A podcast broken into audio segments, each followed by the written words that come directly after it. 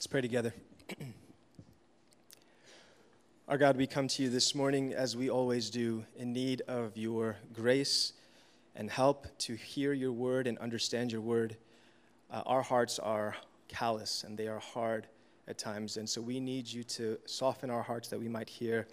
Uh, we pray that you might encourage us with your word, that you might convict us with your word, that you might even heal us this morning as we consider your word. Um, we pray that you would cause our hearts and lives to be transformed. Oh God, we need you to speak, not man, not the opinions of man. We need God's word. And so we ask all of this in Christ's name. Amen. Seven Mile Road, uh, today we are talking about sex. And I don't know how I drew the shortest straw to get this sermon, but here we are. Here I am, and we're going to have the talk today. All right? There's a reason we sent your kids up, and so hopefully today will be an encouragement to you um, as we consider this topic of sex. My only hope is that my parents, who rarely come here, won't show up all of a sudden. If they do, just FYI, I'm calling an audible. We're going to go to Revelation or Job or something because I can't look them in the face and preach this sermon. Uh, all jokes aside, it did, did, make me wonder this past week uh, why is it that there is this sense of embarrassment and awkwardness and unease when we consider the topic of sex, right? Uh, because let's be real, we all know that we engage at some level uh, in sex. Some of you have. In fact, there's 100 witnesses upstairs to show that fact, right?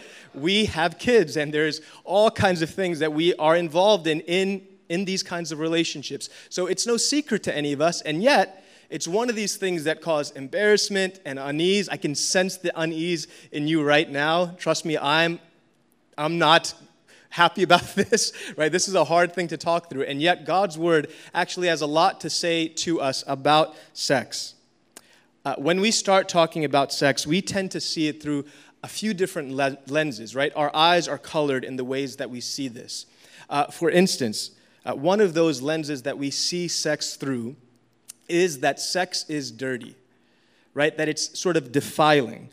Uh, in fact, this kind of a view would probably be what you hear and experience often in the church itself, right? Uh, especially if you were exposed to sort of a, a hyper form of uh, Christianity that was, uh, that was never talk about sex, that was embarrassed of it. If you grew up in that kind of environment, uh, sex was dirty, it was defiling, it was embarrassing. It's like I heard one pastor say this week in the church, we talk very little about sex. But when we do, we say that it's filthy, we say that it's dirty, we say that it's disgusting. So, hey, save it for the one that you love, right? There's this, there's this nature in which we say, this thing is disgusting, it's awful, but hey, make sure you save that thing for the one person that you love and you're gonna spend the rest of your life with. It's bizarre. It's like whiplash. You've got to feel one way and then immediately feel the other about this topic. Uh, sex is almost treated like this necessary evil for procreation. That's the only purpose of it. It's just purely functional. And if you ever did talk about it, you're going to talk about it in whispers. And there's going to be an air of shame about it when you talk. Right? Christians in the world are viewed as prudish. Our, our, God is actually viewed as some grumpy old man up in heaven who doesn't want you to enjoy sex, think about sex, talk about sex. There's all these rules and prohibitions on sex. Uh, in fact, in another way, churches it can, be a really difficult place to actually talk about sex, especially when it's so taboo, especially when in our own lives we've experienced the brokenness of sex. Uh, or worse, it could feel condemning for us within the church. Right? We don't often think about sex and the church and religion as things that are very compatible. Right?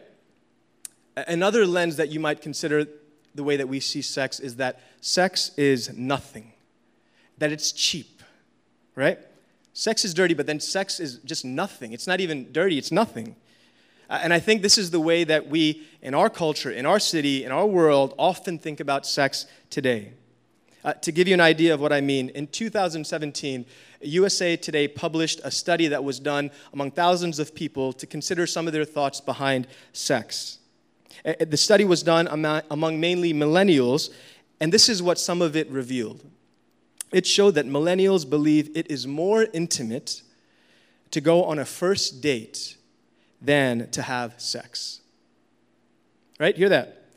It's more intimate to go on a first date than to have sex. It showed that 34% of all singles have have sex even before their first date. Uh, you know those awkward first date conversations like, what kind of food are you into? You know, where'd you grow up? All those uneasy conversations. It's, it's harder to do that than take your clothes off in front of someone you've never met before.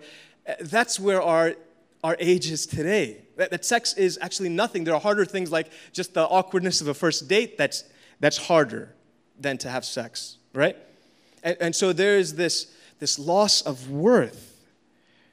Uh, the study showed that apparently you know, watching, it's, it's sort of like, like likened to Netflix or eating some ice cream. It's nothing more than that. Uh, sex is nothing. It's an appetite that needs to be satisfied, right?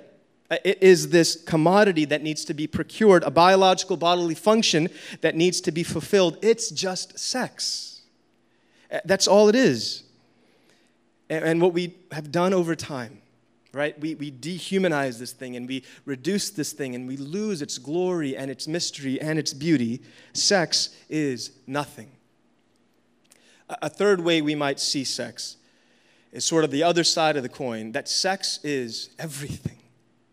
It's ultimate, it's pinnacle, it's peak, it's everything worth pursuing in life. It's the opposite side of the coin. If you go on Amazon and you search for books on sex, you will find nearly 200,000 books on Amazon alone on sex. Most of them on better ways how to have it and to fulfill your life with it.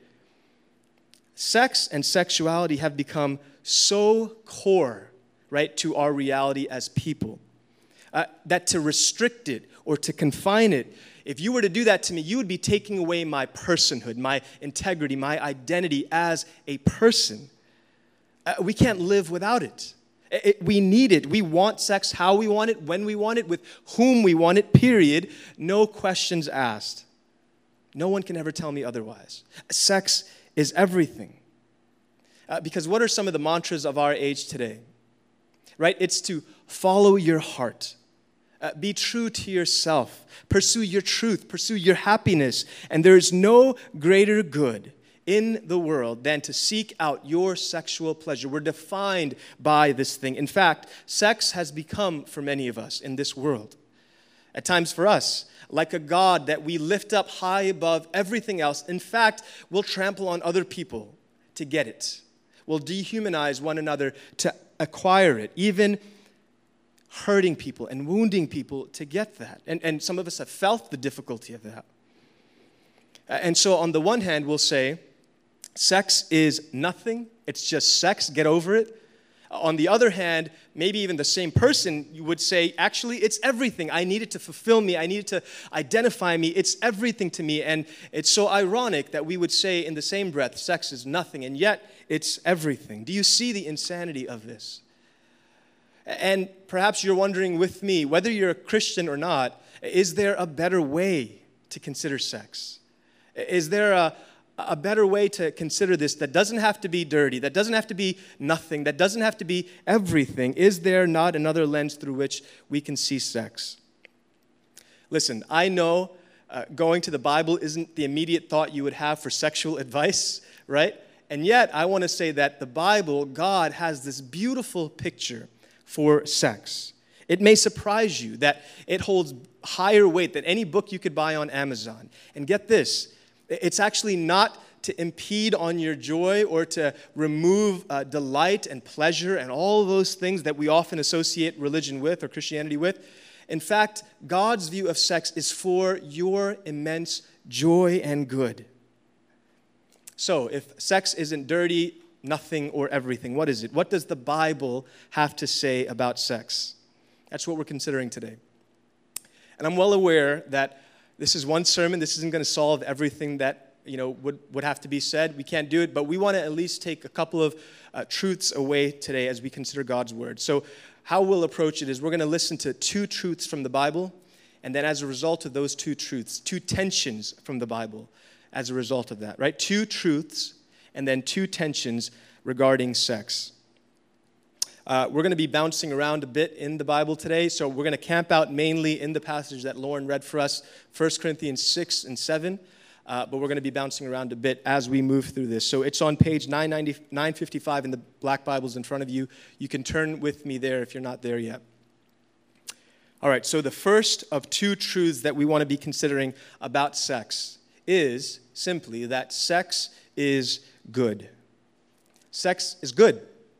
Uh, in the second half of 1 Corinthians 6:13 it says this: "The body is not meant for sexual immorality, but for the Lord, and the Lord for the body." Okay, I think when we read that verse, right? It's hard to imagine that sex is good since Paul immediately starts talking about sexual immorality. Right? That I, I don't imagine that many of us would look at that verse and say, okay, I get how sex is good, because we'll read that and in our minds go, well, God must hate sex. Uh, he must be displeased with sex. When in reality, can I tell you, there is no one in the world who is more for your sexual life than God. Uh, there's no book, there's no philosopher, there's no counselor, there's no friend, there's nobody, not even your spouse, who's more for your sex and the health there than for God's concern over that. And we've got to hear that because we quickly turn off religion and the Bible and God. But would you hear, God is more for your sexual good than anybody else in the world? Why? Because get this God has actually created you this way, He's wired you this way. Uh, he created our bodies for sexual pleasure. He created with purpose all the organs, all the neuroreceptors, all of the chemicals for all of this to work in your body. That, that wasn't a mistake. Uh, when you go to the first book of the Bible, Genesis, in the beginning, right? What do you see there? God creates everything in the world, and He creates man and woman right? And when you read Genesis 2:25, it says that this man and woman were both naked before one another without any separation between them.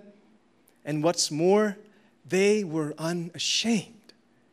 They were naked and unashamed.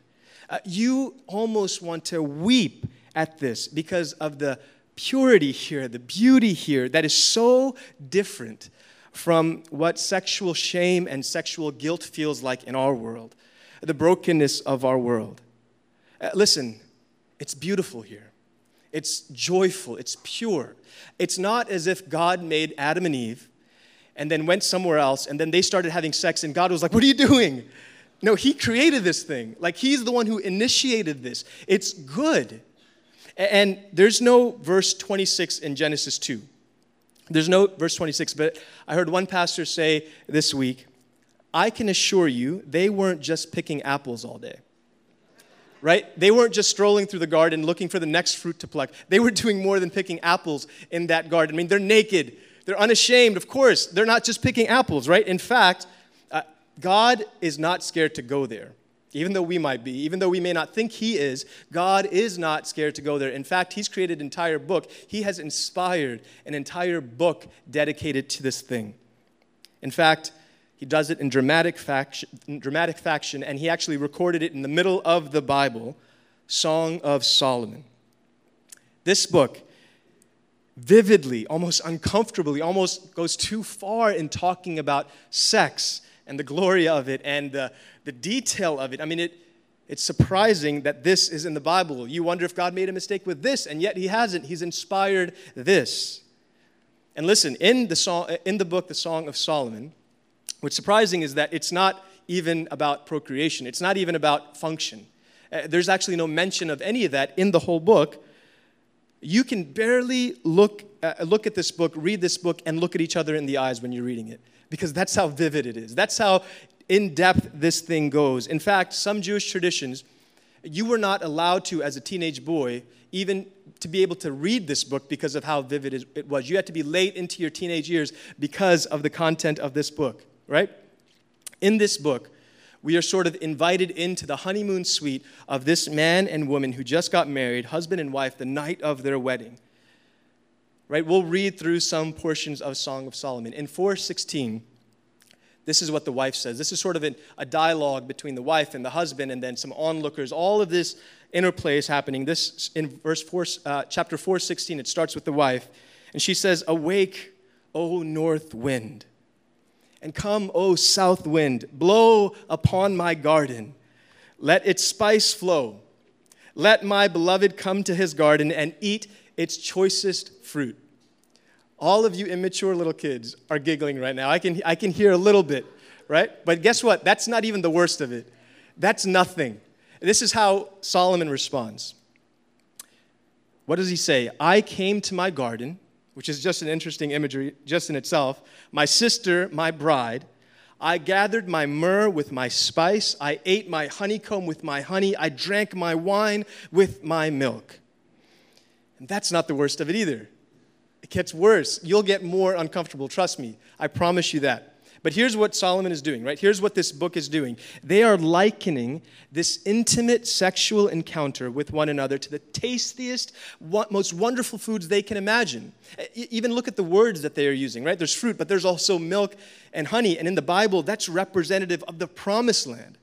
I mean, they, this is some slick biblical game they are throwing out right now. The promised land is the language he uses. Uh, I'm going to read a bit more, so fasten your seatbelts. Be mature adults about this. Chapter 4 says this Behold, you are beautiful, my love. Behold, you are beautiful. Your eyes are doves behind your veil. Your hair is like a flock of goats leaping the slopes of Gilead. And I'm going to stop you right there. Uh, I've heard other preachers say it this week, so I'm going to say it. Don't take cues from Solomon for your game all right? None of this stuff is going to translate into 21st century.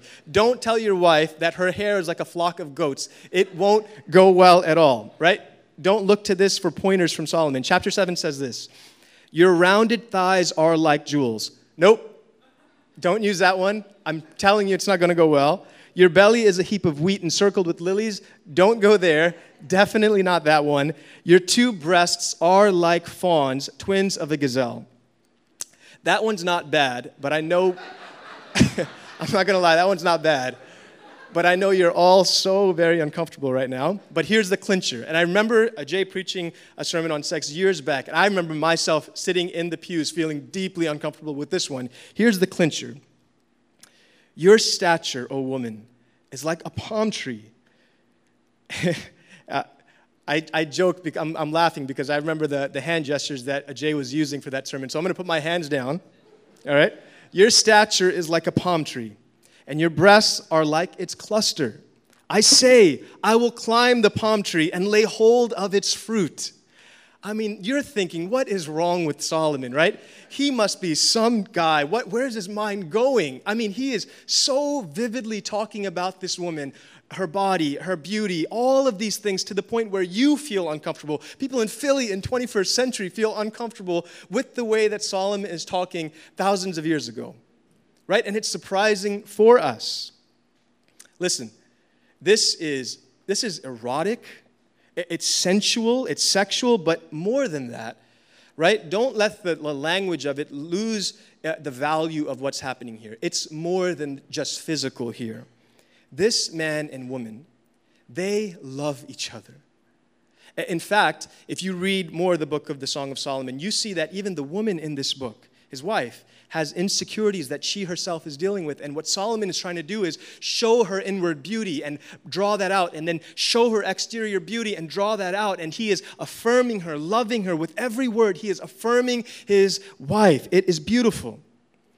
In fact, she feels this love. She feels this love. She, this is what she says a few verses later in chapter 7. I am my beloved's, and his desire is for me. His desire is for me. Her inward beauty, her outward beauty. All of these things with vivid detail, he is drawing out of this woman. This man loves her, and this woman loves him. And what does God say about this all?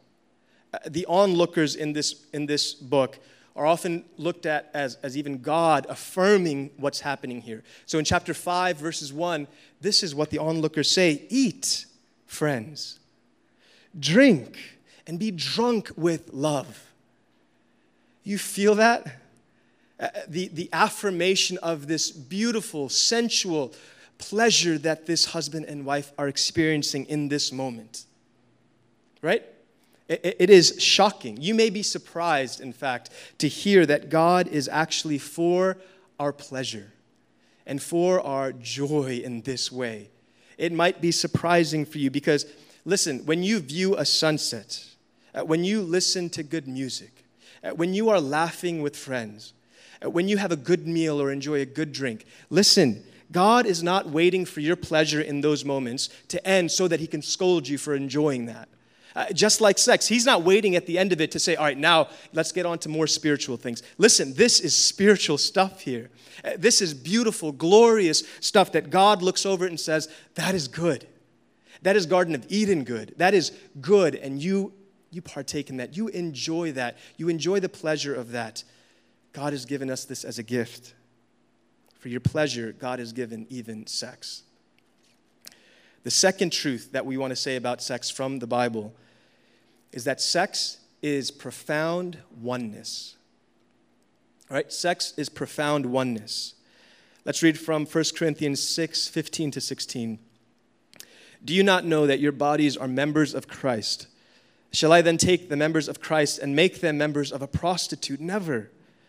Or do you not know that he who is joined to a prostitute becomes one body with her? For as it is written, the two will become one flesh. All right, Paul begins to get into a little bit of more uh, the details of, of sex and sexual relationships. And this is when we will start really not just feeling awkward, but start feeling like we want to push up against what Paul is saying here. What is Paul saying?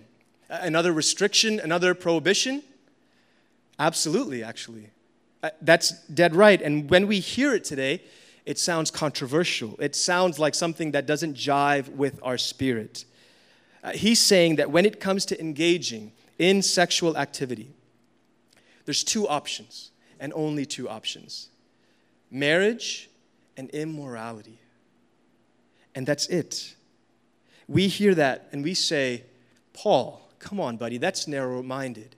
Uh, that's so outdated. No one believes that anymore, uh, except for the fact that it wasn't just con- controversial right now, it was actually controversial back then as well. Why? Because it was not uncommon at all in that day for a man not just to have a wife, right? He had a wife, but that was much more, it's different from how we consider this today. It, it sort of spoke to social status and, and money and all of that. And she was for sex as well, right? and there's just this complete complete and utter dehumanization of even that, right? So you had a wife, but not only that, you had a mistress. And, and she was to be your intellectual stimulation. That's who you had long conversations with and went on a vacation with, and you had sex with her. Not only that, but you had people working at your house, concubines. Not only did they work at your house, but you had sex with them. And then you add in prostitutes and it was not uncommon for men to have multiple, multiple sexual encounters. And so Paul is saying, into this kind of a culture, what is he saying? No, no more. There is a new way of sex that is deeper than biology, deeper than appetite, deeper than fulfillment, deeper than culture. Right? There is a new way, there is a new sexual ethic that is coming uh, Paul was introducing a radical way of thinking about everything, right? There's this historical le- letter called the Letter to Diognetus. It's said of these new Christians in this letter. listen, listen to how people viewed these new Christians. They have a common table, but not a common bed, right? Uh, listen to this other word from Tertullian. He's an early church father in the Christian church. Hear what he has to say. One in mind and soul so we do not hesitate to share our earthly goods with one another. We don't hesitate at that. All things are common among us, but our wives.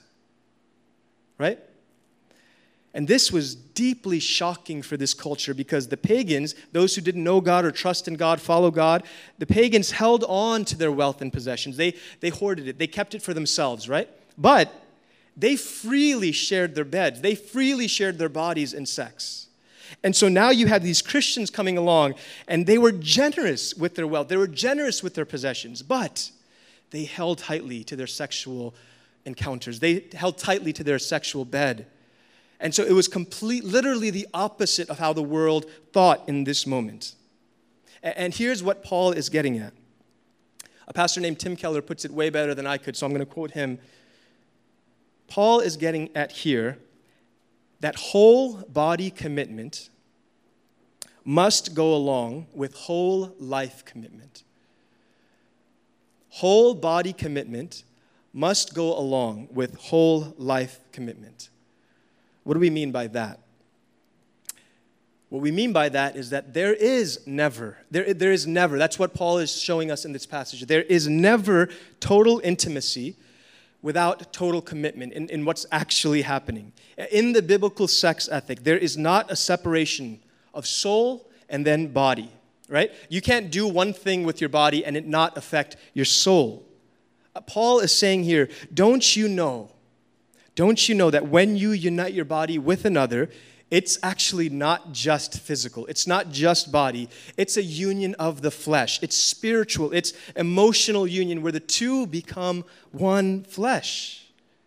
Uh, there's depth there, there's union there. And Paul is trying to tell us sex is not just about physical nakedness where you take off your clothes and you're naked before one another. It's actually whole life nakedness. It is whole life oneness. You are being united to one another. And the tragedy of our world is that we have flipped it. We'll say, I'll give you my body, but I won't commit myself to you wholly. Right? We're saying, have my body, have your way with it, but I'm not going to commit my life to you. And there's such a loss of value. We can become physically one with someone in our bodies, but not legally, not economically, not socially, not emotionally. And we restrict the parts that are deep within us, and we consider the body to be just, it's, it's fine, it's just sex. And this need to satisfy, right? Our appetites, our experience, our sexual fulfillment, separated from commitment, proves, I mean, let's be honest, it proves to be unloving. It's incoherent. It's actually self serving. It hurts and it wounds and it makes us the center of life. When God, in fact, makes sex an act of radical sacrifice, uh, Tim Keller calls it a radical self donation, uh, where you give yourself to someone so deeply, not just your body, but your whole life, everything about you, not just your body. We've said it here before sex can be likened to fireworks, right?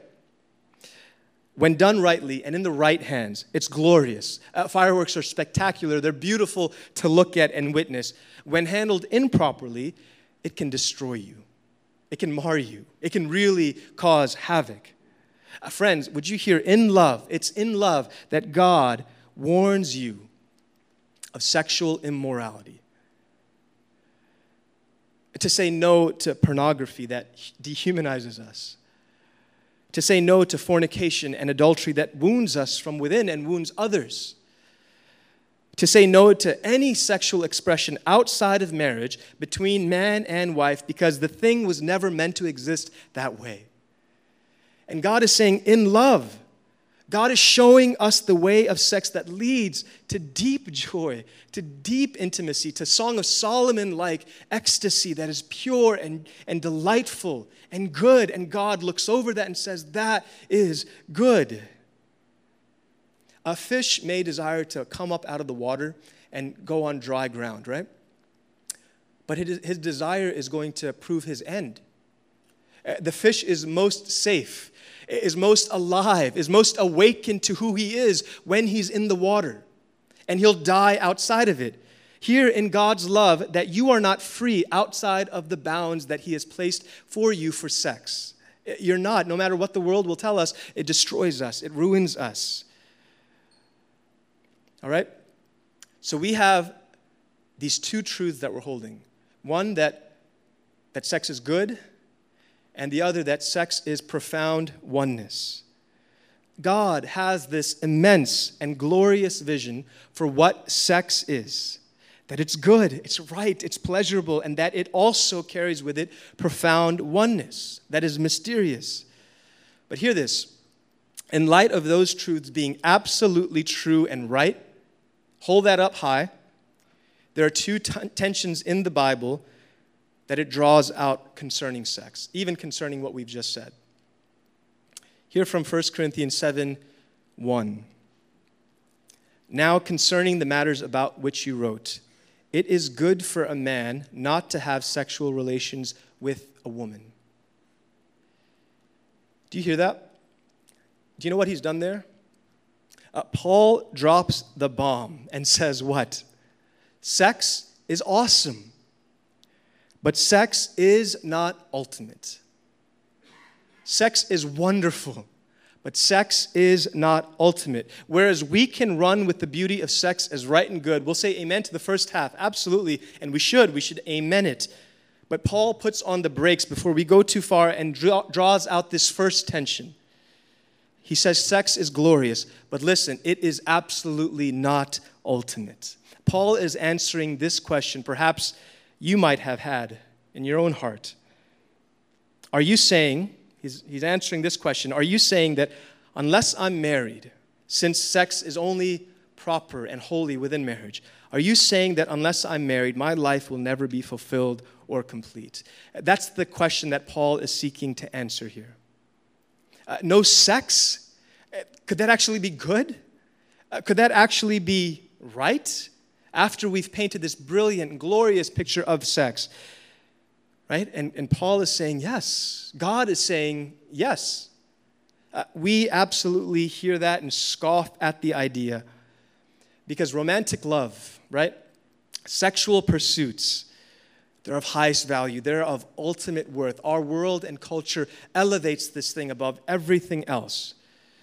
Uh, we do it in the world, and to be honest, we do it in the church, right?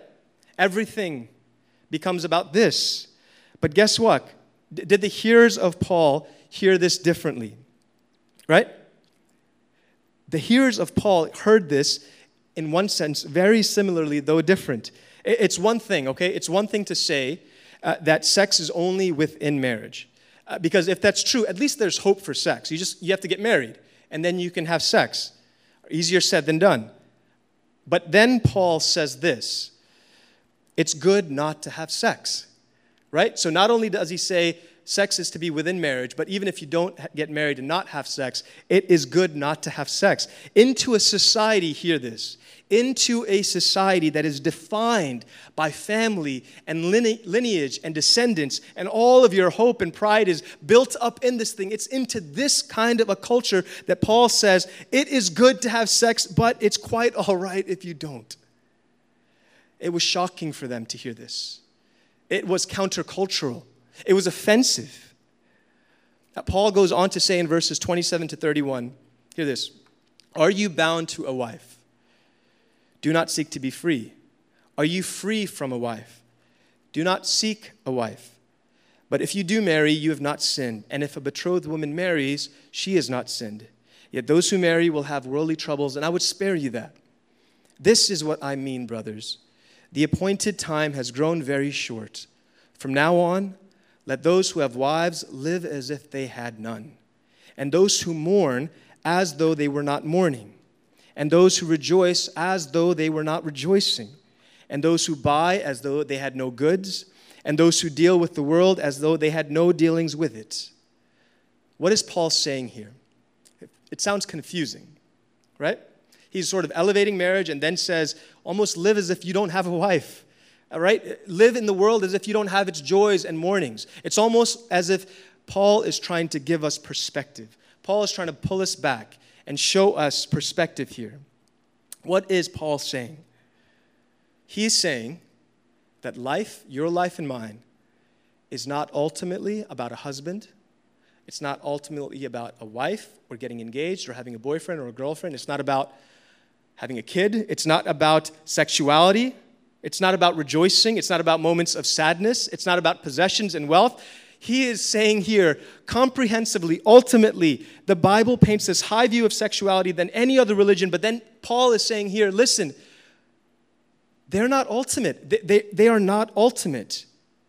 And here's what he says following this uh, he says that we are free from the need of sex more than anyone, more than any other religion, more than any other world view. Paul is saying that we are freed from this, this need for sex. Why? He says it in the second half of verse 31. He says, For the present form of this world is passing away. Right? For the Christian, regardless of your status, whatever your status, regardless of your station in life, your circumstances in life, wherever you find yourself, Paul here, while he's talking about marriage and sex, is painting this vision that for the Christian, there is a life shaping, comprehensive hope in God that is not bound by this passing world. And you've got to hear that. This doesn't just apply to sex, it applies to everything, but very much so, it applies to sex. But what this does is it doesn't actually denigrate sex and push it down. This actually elevates sex even higher, right? How, how is that possible? Because sex is not meant to be ultimate or to be final. It's not meant to be the thing that gives us absolute satisfaction. It is pointing to something better, to something greater, to something that's not temporal and passing, something that is eternal. Listen, we're Christians. We believe in Jesus and the gospel. If our sexuality is supposed to be informed by the gospel, would you consider with me for a moment of what Christ has done? What has Jesus done? Isn't he the one who lost his independence, who gave up himself? He came into this world, he emptied himself fully for us. Jesus didn't hold back. He didn't say, I'm going to give you one thing, but not all of this. He didn't fail. He sacrificed his very body. Why? Listen, he did all of those things for the res- very reason he's asking us to do this in the context of marriage. That we might have ultimate and the most profound oneness with him. He gave his life so that you and I could be one with him. That's what sex points to. Uh, that's what a biblical, beautiful, glorious view of sex points to a relationship, a oneness, a unity with Him that is not limited by time, one that is eternal.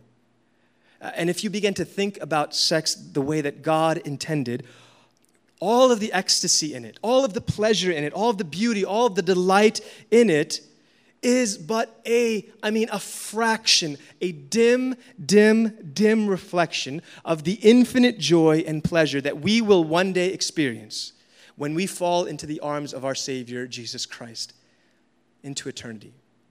Sex is a small, small pointer, all right? So, sex is good, sex is profound oneness, sex is not ultimate. That's the tension, and then a second tension, and then we'll, we'll wrap up soon. The second tension that the Bible draws out for us, and to be honest, just life draws up for us, the conclusions that we can draw, is that sex exists in a broken world. It's within a broken world that this whole thing exists, right? It exists in a world that says all of this outdated stuff that we've just talked about, all of this religious jargon, it's not important. It's actually not the way it is. It exists in a world that says, feast until you are full here. Feast until your appetite is satisfied. The irony is, it will never be satisfied. But the lie is that sex exists in a world that says, feast, feast, feast, all the while realizing, not realizing that you're going to miss the ultimate feast as you seek, as I seek to devour this world and all of the sexual appetite in it.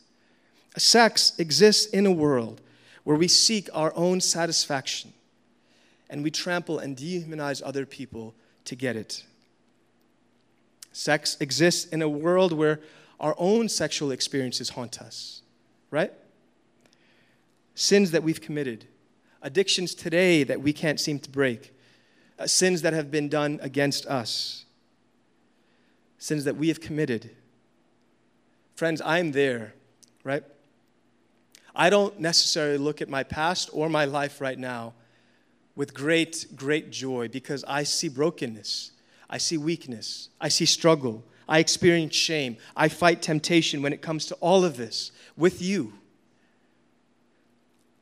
How badly, right? That picture, if you remember, of Eden, the garden, How badly do you desire, I know I do, to return there, where there's glory and beauty and purity and joy and delight and goodness, unsullied by the brokenness and sin of this world? How badly do we desire that?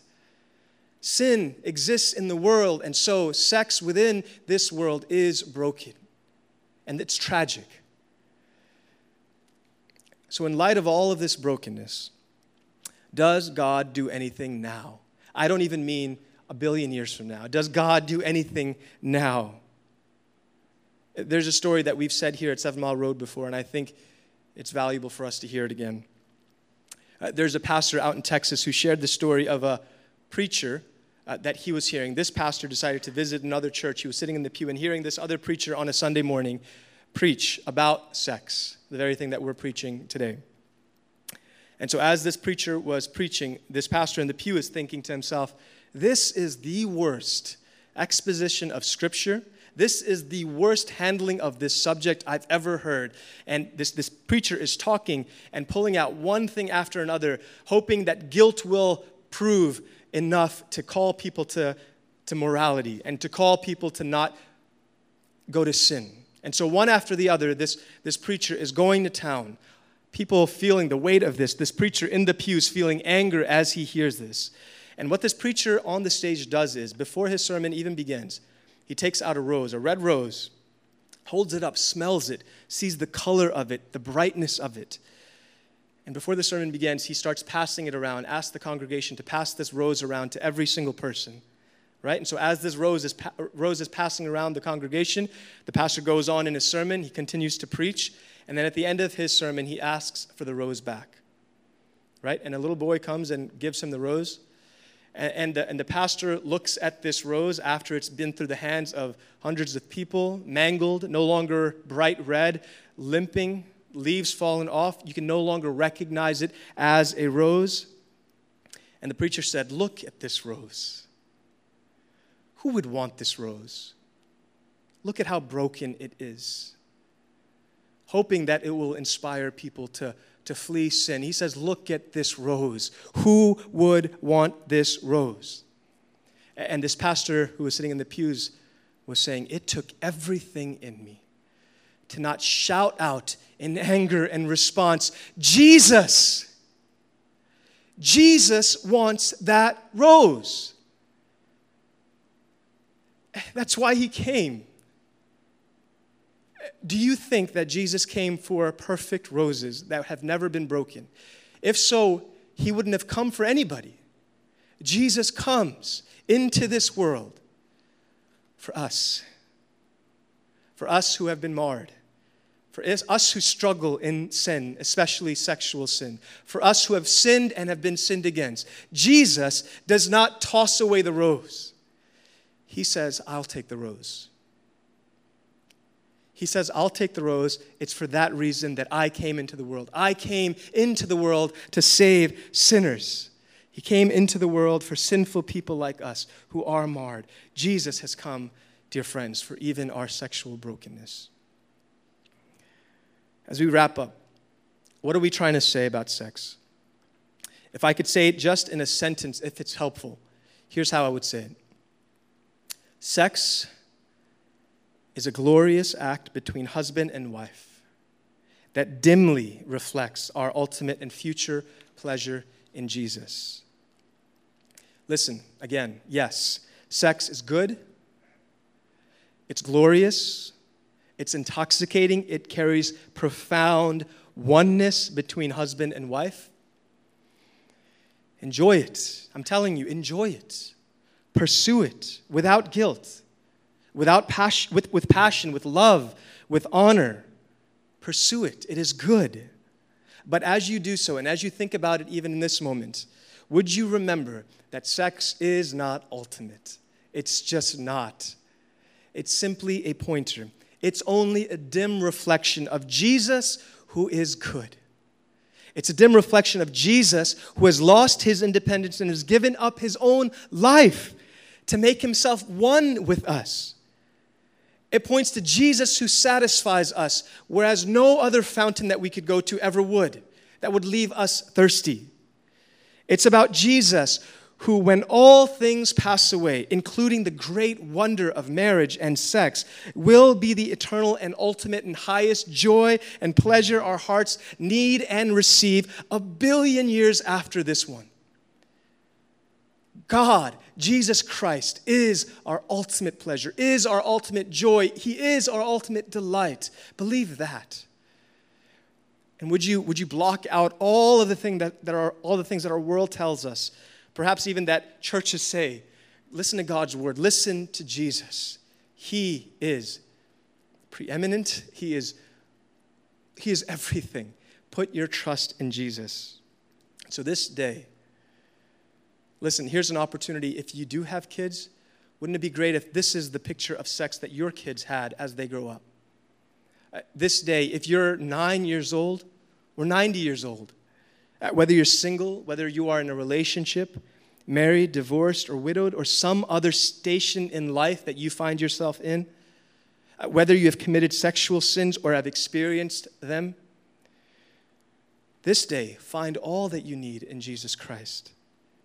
He is the lover, the healer, the redeemer of your soul and mine. Find rest, find joy, find pleasure in Him today. Let's pray.